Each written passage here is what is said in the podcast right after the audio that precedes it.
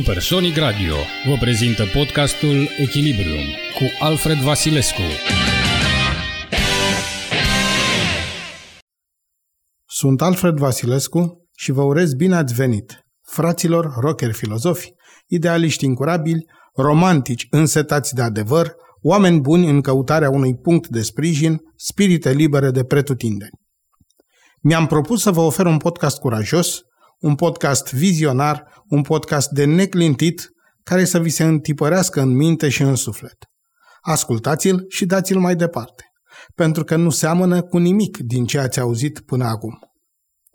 Înainte de a începe pledoaria mea pentru echilibru și dragoste față de adevăr, aș dori să vă prezint partenerii noștri de la Oval Green Publishing, cei care susțin acest proiect aici, la Supersonic Radio. Oval Green Publishing este o companie cu un profil unic pe piața românească în domeniul comunicării, al consultanței de imagine și al organizării de evenimente științifice, politice, sociale, artistice și sportive, fiind lider în zona de sud-est a României. Mai multe informații puteți afla pe site-ul companiei www.ovalgp.com. Iar acum, haideți să ascultăm episodul de azi, referitor la o temă despre care mulți discută, dar puțin se pricep. Minciuna în comunicarea de masă, unde vom pune reflectorul pe relația dintre minciună și mass media, conexiunea sa strânsă cu sistemele politice și modul ei de utilizare în geopolitică. Comunicarea de masă, cel mai penetrant, mai puternic și mai extins mod de comunicare actual, se bazează, în afara suportului tehnic și a competenței lucrătorilor din mass media, pe o calitate de neînlocuit, credibilitatea. Atât prezentatorul de știri, care apare zilnic, punctual, pe micul ecran, cât și politicianul, adresându-se patetic maselor, au nevoie de credibilitate. Ea este oferită de ochii și urechile audienței, este percepția publicului despre emițător și mesaj. Oamenii atribuie mesajului semnificație, valoare, credință și atitudini. Credibilitatea se constituie din gradul de competență, caracter, stăpânire de sine, sociabilitate și extrovertire atribuite unei surse. Ea scade dacă publicul are alte norme, alte valori, credințe și atitudini, iar perceperea sa diferă mult de la o audiență la alta. De aceea, mesajele sursei trebuie permanent adaptate, căci discursul mediatic este necesar să urmărească fiecare modificare a realității sociale, pe care apoi să-și o reprezinte și să o materializeze, având ca scop menținerea intactă a credibilității sursei. În acest permanent joc al reflectării, își găsește un teren propice și tehnica minciunii, ca factor de stimulare a credibilității, de cele mai multe ori însă neetic și egoist. Guy Durandin arată în cartea sa L'Information, Le Dezinformation et la Réalité, apărută la Paris în 1993, desfășurarea acestui proces, evidențiind atât adecvarea dificilă a cunoașterii la realitatea socială, cât și comparativ ușurința cu care publicul percepe discursul mediatic al realității de referință. Ce conduce însă la transformarea unui act de comunicare conceput a fi pur informativ într-un suport de difuzare al falsului intenționat? Cu alte cuvinte, Durandan observă că realitatea poate fi cunoscută pe căi dificile pentru a o transforma în cunoaștere, prin calificarea ei ca adevărată, fără dubii, fără erori de percepție. Dar odată obținută această imagine a realității, ea poate fi transmisă într-un mod simplificat, codificată prin simboluri și livrată prin comunicare de masă, sub formă de eroare intenționată, sub o mască veridică. Fiind asimilată de public mult mai lejer, fără efortul de validare necesar cunoașterii nemijlocite a realității a faptelor. Vedeți ce se întâmplă azi în războiul din Ucraina. Pentru a vedea realitatea din teren, trebuie ca presa să depună eforturi mari pentru a descoperi adevărul, a strânge dovezi incontestabile, a le sintetiza apoi nepărtinitor, obiectiv, neinfluențată fiind de presiunea emoțională inevitabilă a contactului cu ororile războiului. Impactul vizual al cadavrelor de pe străzi, mirosul pestilențial, șuieratul gloanțelor pe la ureche, drama umană a refugiaților, etc., către trusturile media de care aparțin. În schimb, Publicul mass media suferă impactul știrilor de război codificate în funcție de interesul părților beligerante, interpretate subiectiv, livrate în ambalajul dorit de sursă, fără putința de a verifica calitatea de adevăr a celor relatate de la fața locului. În această relație, conștiința jurnalistului devine factorul esențial. În cazul subordonării acesteia intereselor de natură partizană, el pierzându-și de fapt calitatea de jurnalist în favoarea celei de propagandist, publicul său devenind o victimă colaterală a războiului. Cauzele propagării minciunii în mass media sunt interesele publicitare, adică anumite teme, domenii, persoane, organizații, neputând face obiectul unor investigații jurnalistice, deoarece ele sunt legate prin interese financiare de instituția de presă. Mai țineți minte cum anumite ONG-uri și așa numiți activiști civici cereau imperativ firmelor să nu mai difuzeze publicitate și implicit să boicoteze economic anumite entități de presă pentru că acestea promovau o politică redacțională contrară valorilor și intereselor acestor organizații civice?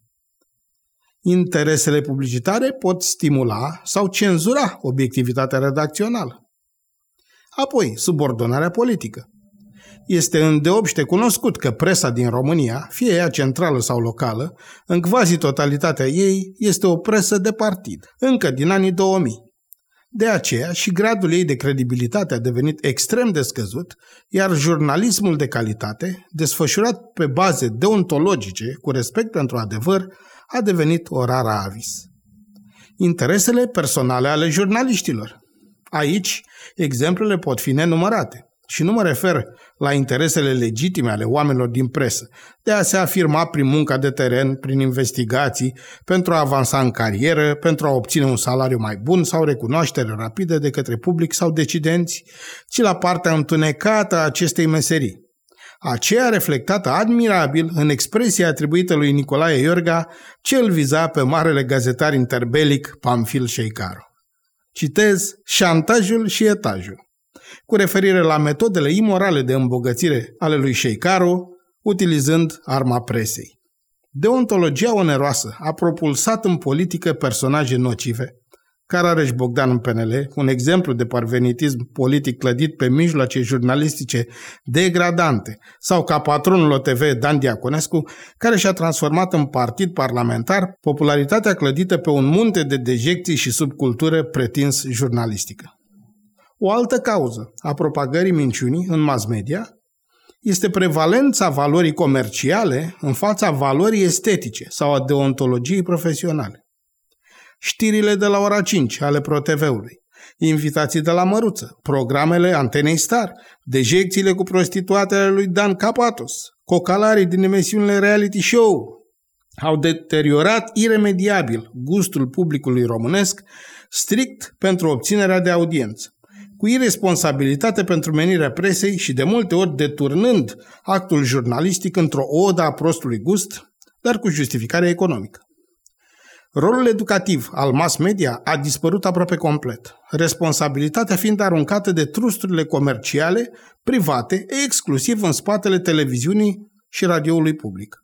Statul nu a făcut nimic pentru a echilibra acest fenomen social nociv, mai ales pentru mentalul și educația tinerelor generații, începând cu generația pro. Trustizarea, care duce la marinheism, la un unic punct de vedere, la monolitizarea argumentelor, la manipulare bazată pe monopol informațional. Acest fenomen a fost contracarat la un moment dat prin apariția New Media, a jurnalismului de internet, a site-urilor și blogurilor independente.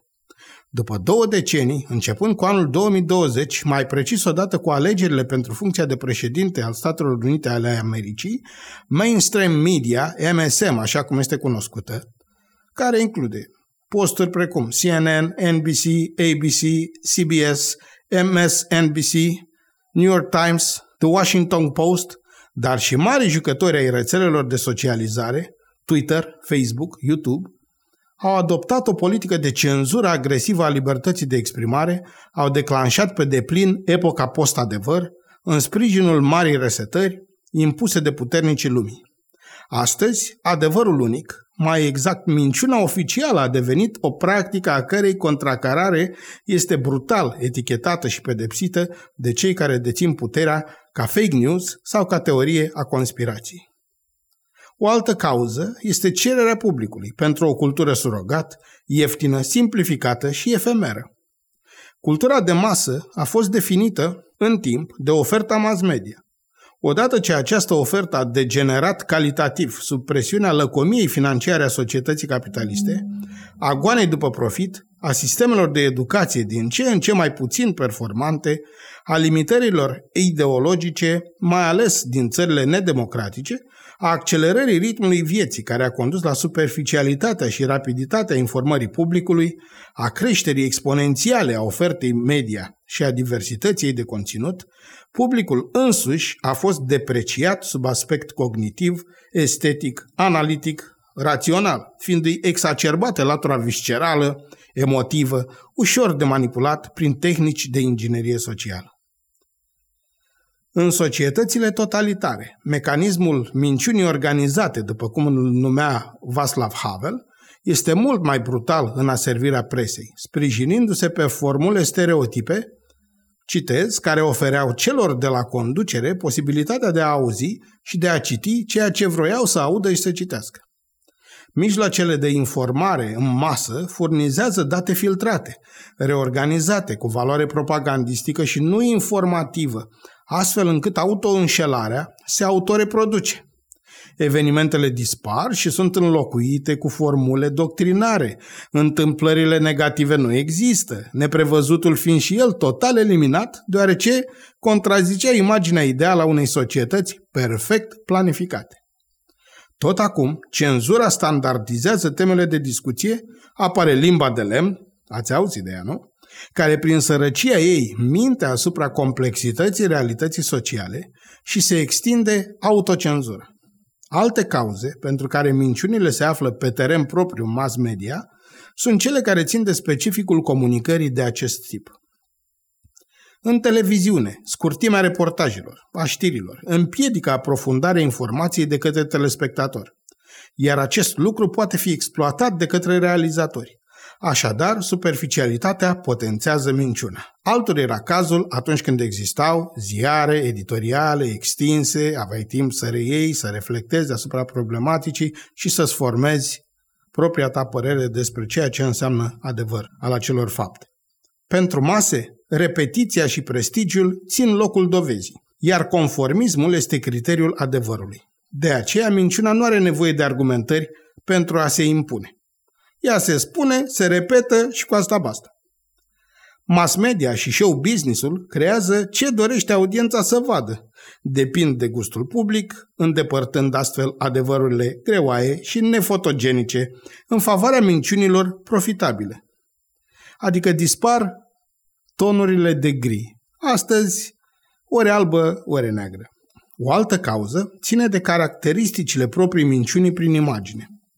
Vedetele nu conving prin logica ideilor expuse, prin adevărul lor, ci caută să se ducă prin forme, istețime, imagine, chiar supralicitând, deoarece ar face orice pentru un rating bun. Pentru a se vorbi despre ele, pentru a câștiga competiția cu rivalii, pentru a contracara opiniile ostile. În consecință, mereu aceleași 1000-2000 de echipuri celebre ale unei țări sunt nevoite să cultive gustul mediu, popular, alimentat de valori confuze sau destructive, contestatare, bazate pe un vocabular argotic foarte instabil la modă, dezolant de imprecis din punct de vedere conceptual. Ele impun, alături de entertainmentul promovat prin filme de televiziune sau spectacole cinematografice, agenda culturală a majorității națiunilor de azi. Dacă am renunțat la influența socială a violenței, sub forma războaielor și a crimei, și a înșelăciunii, ca infidelitate maritală, trădare, fraude fiscale, etc., etc., 95% din toate subiectele romanelor și filmelor ar dispărea. Pericolul ar fi însă că dacă 99% din omenire și-ar schimba valorile, renunțând la antrenamentul oferit fanteziei lor imaginative de acest tumult mediatic și devenind treptat neprihăniți, să le spunem, Ceilalți 1% ar profita din plin de asta. Nici nu știi ce să mai spui. Singura diferență între oamenii publici și cei obișnuiți este că minciunile primilor sunt mai atent analizate decât ale celorlalți, datorită șansei și impactului pe care le oferă difuzarea lor prin intermediul presei. Oamenii publici profită din plin de acest acces pentru a-și promova propriile interese sau pe cele ale instituțiilor de care sunt legați în vreun fel, utilizând o gamă largă de tehnici de multe ori neetice. Ceea ce au în comun toate aceste procedee comunicaționale, materia lor primă, este minciuna. Ascultați podcastul Echilibrium cu Alfred Vasilescu numai la Supersonic Radio.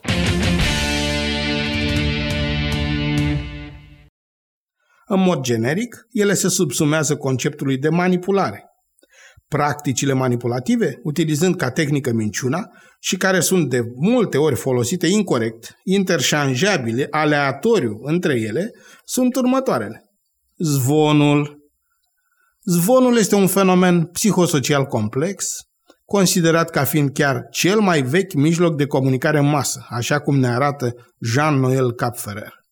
După Knapp, el este o declarație destinată a fi crezută, ci se raportează la actualitate, fiind răspândită în lipsa unei verificări oficiale.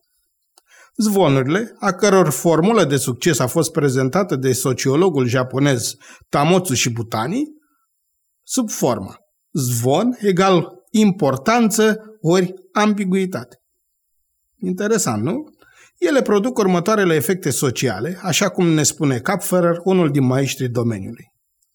Publicul își pierde încrederea în mediile de informare oficiale și este tentat să se informeze din alte surse. Acesta nu este în sine un lucru rău, ci un declanșator al căutării adevărului ascuns de autorități.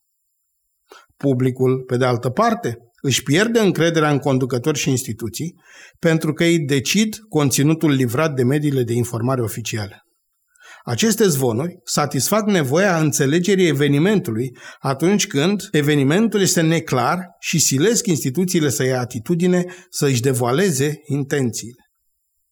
Zvonurile, pe de altă parte, cer un mare efort de a elimina zonele de necunoaștere și de a furniza informații. Și, în fine, ele profită de lipsa de ocupație a populației, de timpul liber în exces.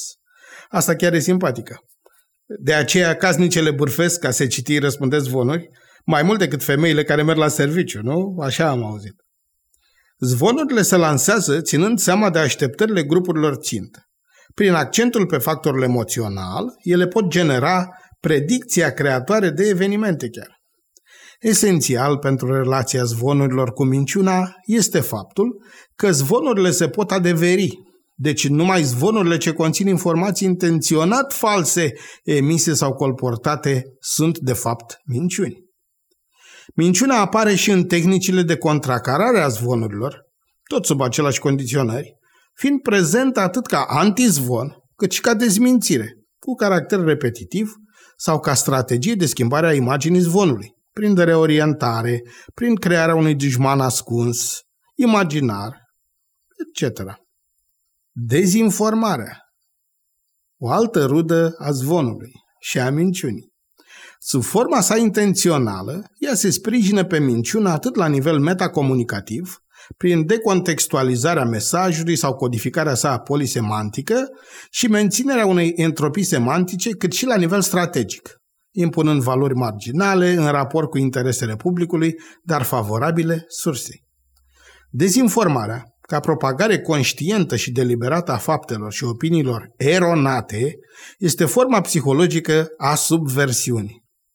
Motivația sa ține mai puțin de efortul de a convinge, ci vizează atingerea unui cel de regulă criptic prin canalizarea subtilă a alegerii unei anumite direcții de către o țintă fizică sau instituțională, fără însă a-i se permite libera apreciere, așa cum deduce Henri Pierre Catala în cartea sa celebră de acum, Epoca dezinformării.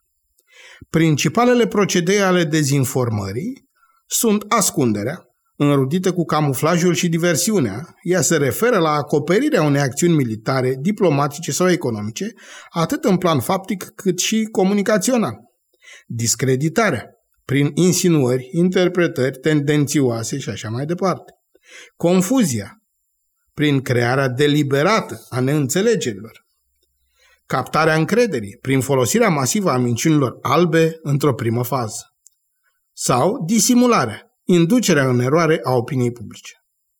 Dacă analizăm cazul războiului din Ucraina, vom observa că în comunicarea tuturor părților implicate, fără excepție, avem de-a face cu toate aceste aspecte ale dezinformării, zi de zi, sub justificarea morală a logicii presei de război.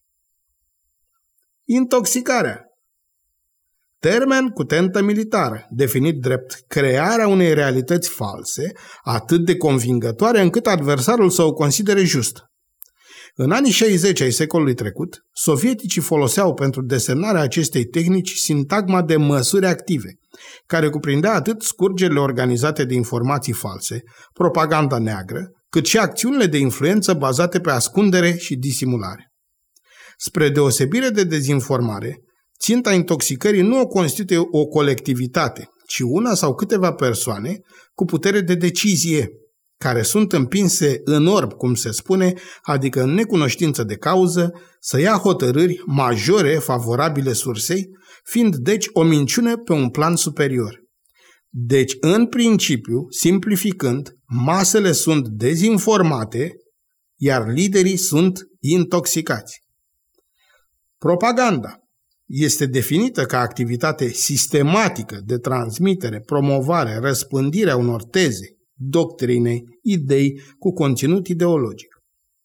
Având rădăcini teologice, ea însemnând inițial congregație de propagare a credinței, propaganda, spre deosebire de dezinformare, își prezintă acțiunile la vedere, ca formă de înșelare în comunicare de masă, ea se bazează nu atât pe politici, cât pe strategii de imagine.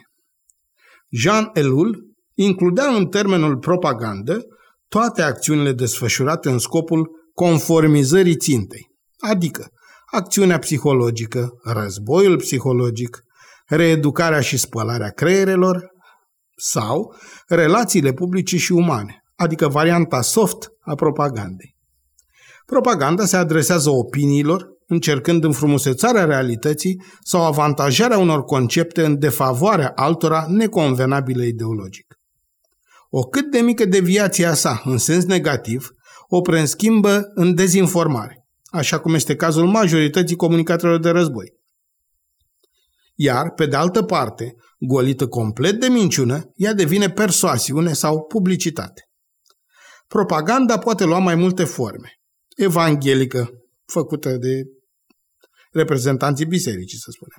Autopropagandă, politică, cu ocazia mitingurilor, a întrunirilor de masă sau după o tipologie diferită, propagandă politică sau propagandă sociologică. Aceasta reprezintă totalitatea manipulărilor prin care o societate încearcă să-și integreze cât mai mulți indivizi posibil și să le uniformizeze comportamentul conform unui model unic, ne spune tot Janelul adică în mare parte ea conține întregul proces de culturalizare sau educare din cadrul unei societăți date.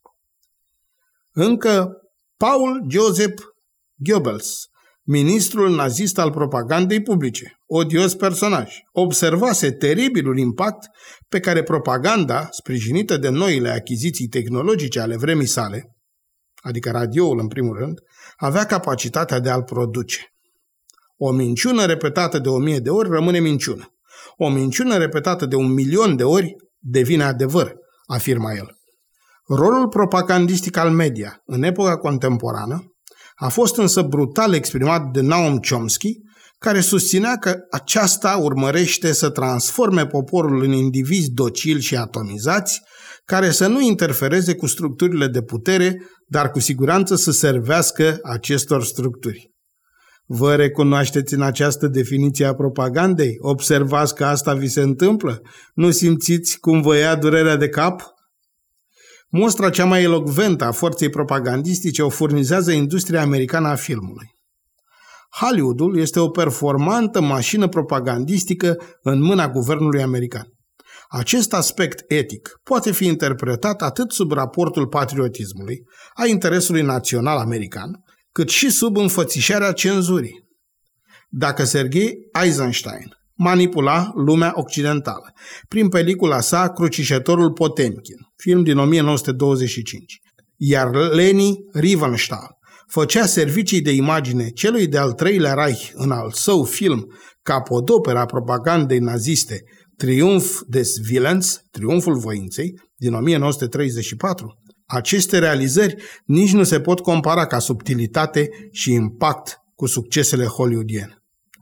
Oliver Stone, cu al său GFK în 1991, a pus într-o lumină particulară teoria trăgătorului singuratic în afacerea asasinării președintelui american. Militarii americani lasă studiourilor tone de materiale, gratuit după filmări, cerând în schimb favoruri de imagine. Satisfacerea acestor cereri a produs modificări în scenariile unor filme, iar valorile de eroism americane au fost înfrumusețate substanțial.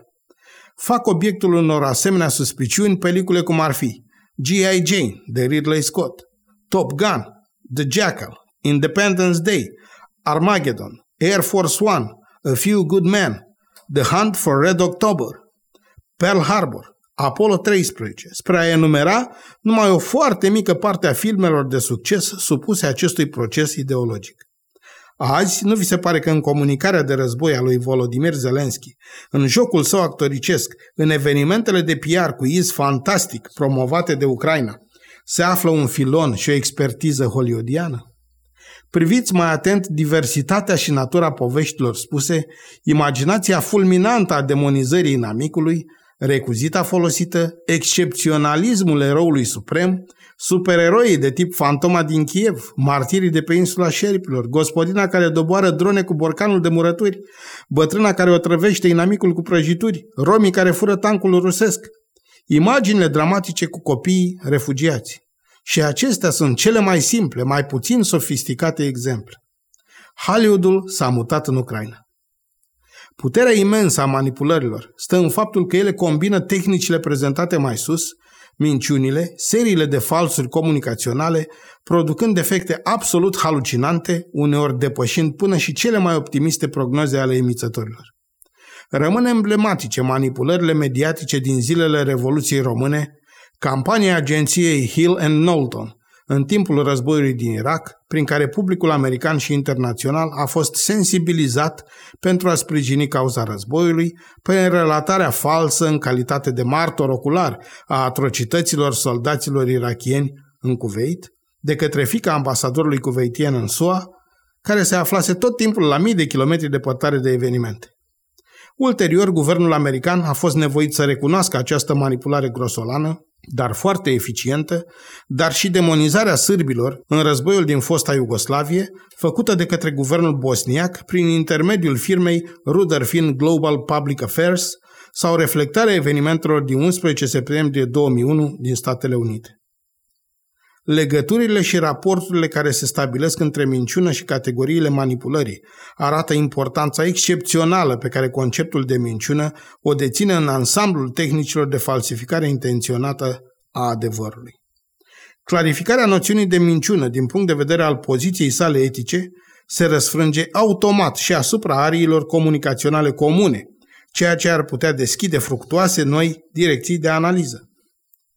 În lucrarea mea tratat despre minciună, am clarificat care sunt părțile comune și care sunt diferențele specifice ale conceptelor de manipulare, zvon, deliberat sau spontan, intoxicare, propagandă, persoasiune, dezinformare și care este aria comună a minciunii care acoperă parțial aceste concepte, creând astfel un model al relației dintre minciună și categoriile manipulării comunicaționale prin mass media, model studiat în facultățile de comunicare din țară. Înainte de a vorbi despre relația dintre minciună și sistemele politice, aș dori să îi prezint încă o dată pe partenerii noștri de la Oval Green Publishing, cei care susțin acest proiect aici, la Supersonic Radio. Fie că vorbim despre festivaluri de anvergură, de conferințe internaționale, de gale de premiere sau de consultanță de imagine, Oval Green Publishing a adus întotdeauna succes și apreciere beneficiarilor săi. Iar rezultatele au fost de-a dreptul spectaculoase. Mai multe informații puteți afla de pe site-ul companiei www.ovalgp.com. Mă voi referi în continuare la o altă relație interesantă, cea dintre minciună și sistemele politice. Explicația pentru care minciuna este o tehnică de comunicare atât de răspândită în lumea politică poate fi aceea că aici avem de a face cu o formă de luptă, iar lupta presupune ascunderea intențiilor pentru a putea învinge. Această prezumție ar transfera legitimitatea etică a Convenției legilor războiului în sfera politică. Însă aici se ridică o piedică, deoarece comandanții militari induceau în eroare prin tehnici manipulative doar adversarii și nu propria armată, poporul în cauzul politicienilor. După cum am arătat într-un capitol anterior, unicele alibiuri etice pentru promovarea falsului intenționat în politică nu pot fi decât binele public și interesul național. Orice altă justificare partizană, de ordin ideologic, teologic, metafizic sau internaționalist este neaplicabilă domeniului social într-un scop moral. Dovadă stau minciunile politice generate de sistemul socialist sovietic, inclusiv sub diferitele sale variante locale, care se transformaseră într-un adevărat pilon al statului, după constatarea lui Alexandru Solzhenitsyn. Aceste regimuri au utilizat minciuna pentru a recrea realitatea prin înghesuirea ei în strâmtul cadru ideologic marxist, ca într-un pat al lui Procust.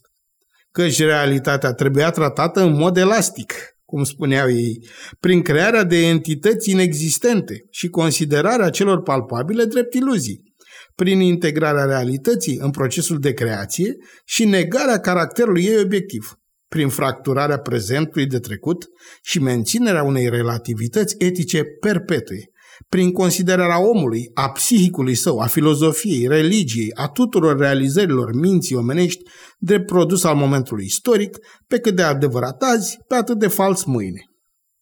Manipularea conceptuală a căpătat o virulență nemai întâlnită, care s-a manifestat conform lui Piotr Vierbischi în lucrarea sa Structura minciunii pe multiple paliere sub diverse aspecte.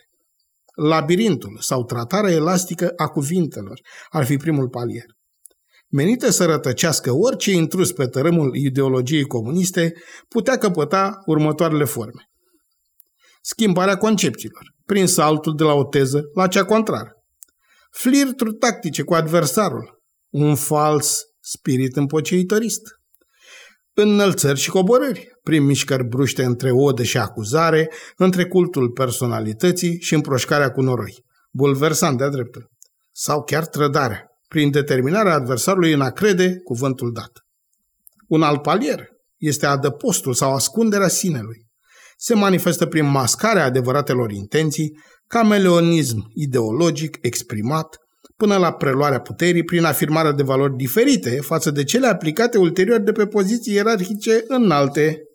Acronimul de la sprijin popular acordat conducerii partidului, SPACP, sau Potemchiniadele simple, adică aparența unui mai puternic sprijin popular decât cel real. Și marea construcție de camuflaj sau potemchiniadele complexe presupune ascunderea adevăratei realități față de propriul popor, proiectarea unei imagini fictive a vieții și se manifestă în Constituții, care, deși nu interzigeau libertățile democratice, ba chiar le consemnau literal, le goleau de sens, Anexele, prin constituirea unei false societăți civile, întruchipate de diferitele fronturi naționale, organizații de tineret, de femei, de veterani sau organisme politice satelite. Alegerile, în realitate fictive, atât prin modul de organizare, desfășurare, cât și prin rezultate. Memento sau înmulțirea dușmanilor insuccesele regimurilor fiind explicate prin sabotaje și trădări, ceea ce ducea la sporirea numărului victimelor sistemului, la crearea gulagurilor și a lagărilor de detenție și de muncă forțată pentru propria populație. Înscenarea sau procesele publice. La actul acuzator, prezentat în procese publice, însuși acuzatul era nevoit, dacă autoînșelarea nu ajunsese încă la spălarea creierului, să își recunoască vinovăția, să își pună cenușă în cap, cum se spune, și să își ceară singur pedepsa. Minciuna la nivel politic nu se rezumă însă la regimurile totalitare, ea fiind prezentă sub alte forme și în sistemele democratice. Însă și democrația a fost considerată o mare minciună ideologică, o amăgire. Iluzia consultării opiniei publice pentru a decide mai bine rămâne în continuare o iluzie, spunea Gheorghe Teodorescu. Mecanismul consultativ practicat în regimurile democratice interesează factorii decidenți din două motive. Pentru a cunoaște nivelul de suportabilitate publică a actelor întreprinse de lideri și instituții ale puterii, având scopul de a înlătura riscul unor eventuale insurgențe populare nedorite, iar pe de altă parte, pentru a furniza cel mai important suport al aparenței de legitimitate, atât de necesar acțiunilor politice. Politicianul democrat se pliază pe un asemenea mod de gândire și își dezvoltă tehnicile comunicaționale adecvate perpetuării status quo-ului său. El apelează la limbajul hortativ, stil de limbaj ale cărui denotații de conținut sunt recunoscute ca instabile și ambigue, potențând minciuna, utilizând frecvent termeni alunecoși, precum democrație, dreptate, interes public, răspândind confuzia semantică și creând astfel alibiuri, acoperiri pentru sursă sau la limbajul de negociere mai puțin manipulativ, dar impregnat și el într-o suficientă măsură de minciună.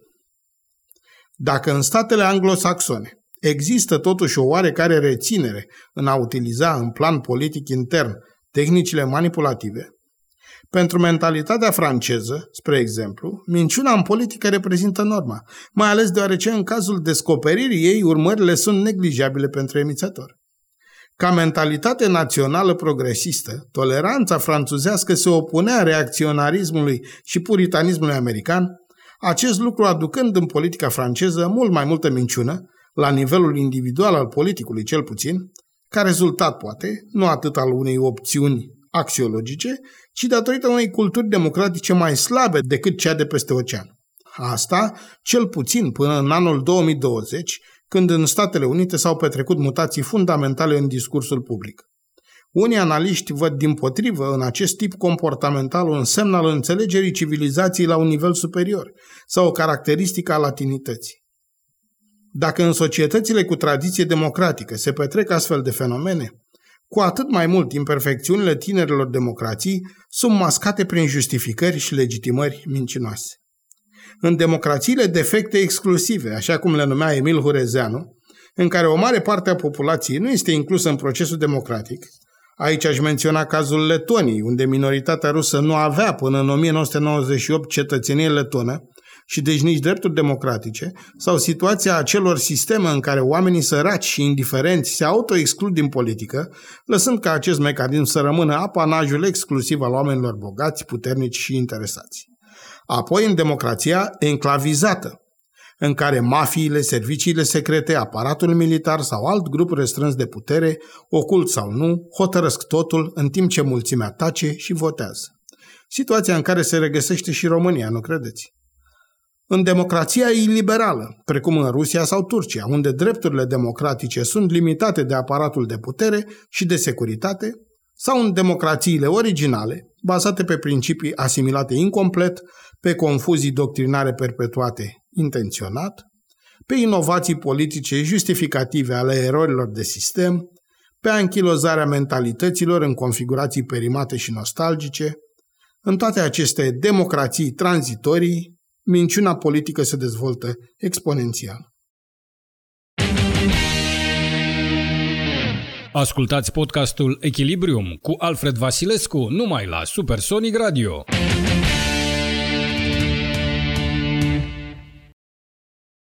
Deși minciuna este prezentă la nivel politic atât în sistemele democratice, cât și în cele totalitare, efectele ei diferă substanțial din cauza unor particularități funcționale ale celor două moduri politice. Astfel, în totalitarism, monopolul emiterii minciunilor aparține statului. Pe când în democrație acest monopol, inclusiv sub aspectul conceptului corectitudinii politice, este spart și încontracarat de dreptul cetățenesc la libertatea de expresie, lucru esențial, mai ales în cazul minciunilor neetice. În contrast cu imobilismul moral al Partidului Unic, în democrație opoziția își exercită activ rolul de limitator al minciunii.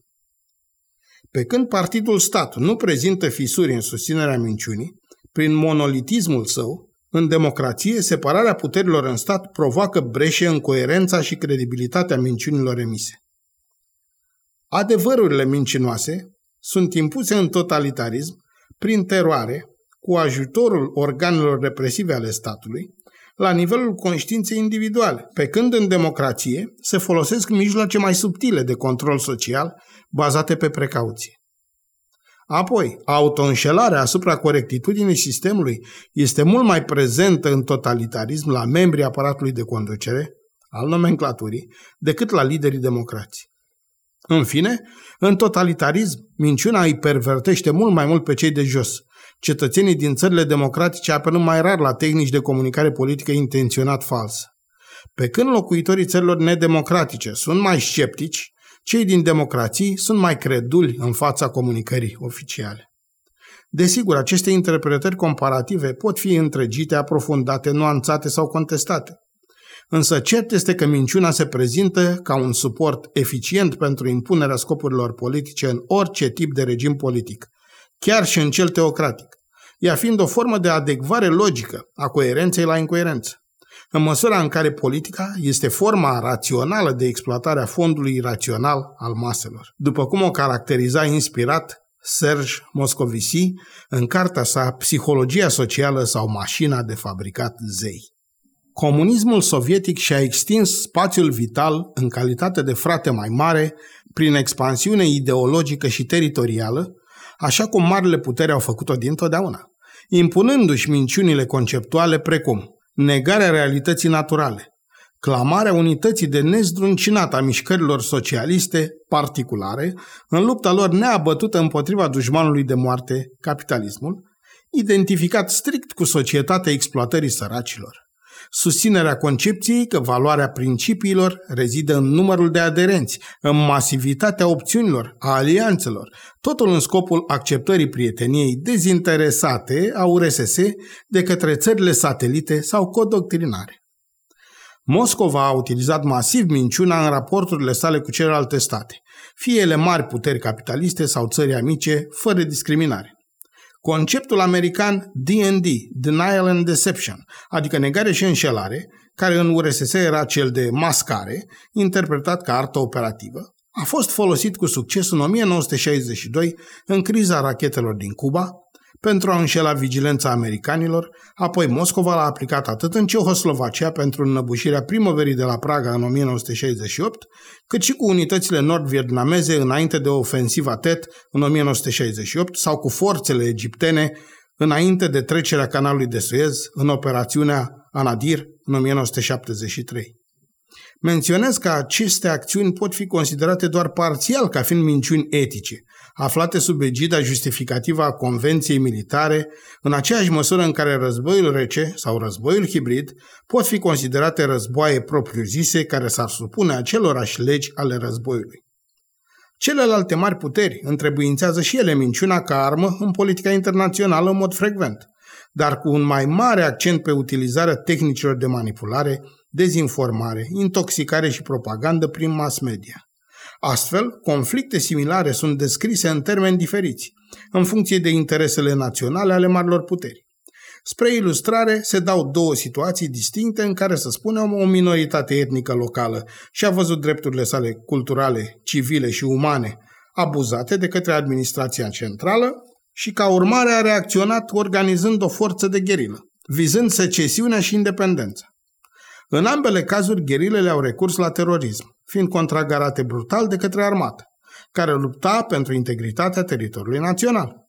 În ambele cazuri, pierderile de vieți omenești și costurile materiale au fost enorme. Și totuși, cele două crize sunt tratate de pe poziția dublului standard, în presa internațională influentă și influențabilă. Desigur, referirea se face la războiul albanezo-iugoslav din Kosovo, pe de o parte, în oglindă cu conflictul turco-curd, pe de altă parte. În primul conflict, SUA a decis că vinovații sunt iugoslavii, deci puterea statală, iar în al doilea, curzii, adică gherila. Criteriul superior aplicat a fost cel teleologic al sprijinirii democrației, adică ca scop ultim, și pe când Iugoslavia se afla sub dictatura lui Slobodan Milosevic, Turcia avea la putere un guvern democratic. Chiar dacă argumentul marii puteri pentru a proceda astfel este foarte, convingerea opiniei publice interne și internaționale a trebuit să fie construită cu ajutorul minciunii. Nu altfel stau lucrurile în ceea ce privește republicile separatiste din Donetsk și Luhansk, una din cauzele declanșării războiului din Ucraina. Lumea contemporană se caracterizează prin impunerea culturii globale, world culture, a standardizării, a omogenizării și a uniformizării, a unor noi valori și principii, în numele pragmatismului economicul devenind prevalent asupra politicului. Azi, bunăstarea triumfă asupra binelui, căci după cum scria Gilles Lipovetsky în cartea sa Amurgul datoriei, etica nedureroasă a noilor timpuri democratice, bunăstarea a devenit Dumnezeu și publicitatea profetul său. Iar îmbogățirea este mântuirea, aș mai adăuga eu. Companiile transnaționale, marile concerne mediatice, coloșii financiari suprastatali, încearcă impunerea unei noi ordini mondiale în mod accelerat, fără a se împiedica de opinia publică. Relațiile interstatale au început să capete mecanisme de reglare obscure, iar justiția internațională, în sensul ei etic, se distribuie după criterii inexplicabile, alimentând adesea teoriile conspiraționiste. Asemenea fenomene au loc pentru că la acest nivel al relațiilor internaționale, care transcend națiunea ca element tradițional, consacrat și recunoscut al dreptului, neexistând o instanță superioară unanim acceptată, criteriul etic devine irelevant, iar minciunea nu mai poate fi supusă oprobiului moral decât din unghiul de vedere al unei democrații internațional statale, înrădăcinată în vechile valori etice propuse de Organizația Națiunilor Unite sau odinioară de Societatea Națiunilor. Cum organismele amintite sunt ori decedate, ori decorative și ineficiente, singurele posibilități rămân fie reanimarea acestor instituții, fie supunerea tuturor la legea divină, țelul politicii și ideologiei islamice, inclusiv cea a terorismului, fie un haos al perpetuei relativități etice, ideal al puterii financiare mondiale transnaționale, fie aplicarea criteriului ontologic al unui darwinism statal, combinat cu principiul divin al ierarhiei universale, adică marele lanț al ființei, cum mi s-a mai spus, pe care Statele Unite, în postură de unică superputere mondială, a fost interesată să-l instaureze și să-l perpetueze. Între atâtea lucruri care îi despart pe partizanii și arhitecții acestor megapolitici, există însă și ceva care îi unește. Minciuna ca mijloc comun în a-și impune fiecare propriul adevăr. Aș face în continuare câteva considerații finale asupra temei minciunii, pe care am prezentat-o în amănunt în aceste șapte episoade. Din timpuri străvechi, oamenii s-au folosit de înșelăciune și minciună ca de un substitut al violenței și mai ales ca de un deschizător de drumuri pentru aceasta. Episodul calului troian nu a rămas singular. Mari conducători precum Alexandru Macedon, Hannibal, Cezar, Napoleon sau dictatori moderni precum Hitler, Stalin sau Mussolini s-au servit de această structură comunicațională pentru facilitarea atingerii scopurilor lor. Metoda minciunii umane nu se bazează însă numai pe neîncredere, ci și pe admirație. Homer celebra un mare mincinos, Odiseu. Ideea fundamentală stabilea că este rău să îi minți pe ai tăi, dar bine să îi minți pe străini. Minciuna a fost percepută ca un stimul al inteligenței, dar și ca o sabie cu două tăișuri. Dante, de exemplu, pe baza acelorași fapte, îl blestema pe Odiseu. Între timp, minciuna a făcut progrese enorme. Ea a ținut pasul cu civilizația, ba chiar a împins-o înainte. Secolul al XX-lea a fost secolul minciunii. El a preluat minciuna simplă, rectilinie, de genul 2 plus 2 egal 5, și a transformat-o într-una complexă, cu o structură subtilă, rafinată, vicleană și în plus a strâns o lungă listă de situații în care este etic, ba chiar necesar să minți, până într-atât încât, spunând să nu minți, omul a început deja să se gândească dacă nu cumva îndeamnă astfel la rău și nu la bine. Imperativul biblic ar mai trebui completat și în zilele noastre, cele ale epocii post-adevăr, cu adnotarea să nu te lași mințit, fundamentată pe remedii precum înțelepciunea sau virtutea. Minciuna este bună pentru că ne bine dispune uneori. Până și copiii știu că prin minciună evită conflictele. Minciuna te poate face ascultat, băgat în seamă sau poate fi fermentul unui joc imaginativ. Minciuna ne oferă repere existențiale. Moș Crăciun, Zâna Măseluță, Pinocchio, Păcală, Baronul Münchhausen. Sunt realități care ne luminează copilăria și ne pregătesc pentru provocările vieții. Iar în final, un necrolog va spune negreșit ce om bun a fost, căci principiul despre morți numai de bine este pe cât de creștinesc ca îndemn, pe atât de mincinos ca atitudine. Arcul vieții noastre este marcat de acest mod de comunicare. Ce ar fi lumea fără minciună? Un loc dureros de mohorât și lipsit de viață sau ar fi ultima societate utopică? Jim Carrey, în comedia cinematografică Mincinosul mincinoșilor, demonstrează prin reducere la absurd necesitatea omului de a minți și catastrofa socială care s-ar produce dacă oamenii ar spune permanent adevărul. Iar filmul ne prezintă doar urmările unui caz izolat și temporar de sinceritate absolută, să-i spunem. Lumea nu este însă un paradis. Altfel, podcastul acesta ar fi fost de neconceput. Și ar mai fi ceva. Sunt sigur că acest podcast va fi apreciat unanim ca fiind unul de referință. Dacă nu mă credeți, înseamnă că scopul lui a fost atins pe deplin. Cam atât pentru astăzi. Cu acest episod, al șaptelea, cum vă spuneam, al podcastului meu, încheie acest subiect dedicat minciunii sub toate formele sale de existență și manifestare. Începând cu următoarea noastră întâlnire, voi deschide un alt subiect, sper eu, la fel de inedit și interesant, cel al agresiunilor non-convenționale, cele care stau la baza noului tip de război pe care umanitatea îl experimentează din ce în ce mai extins în ultimele decenii.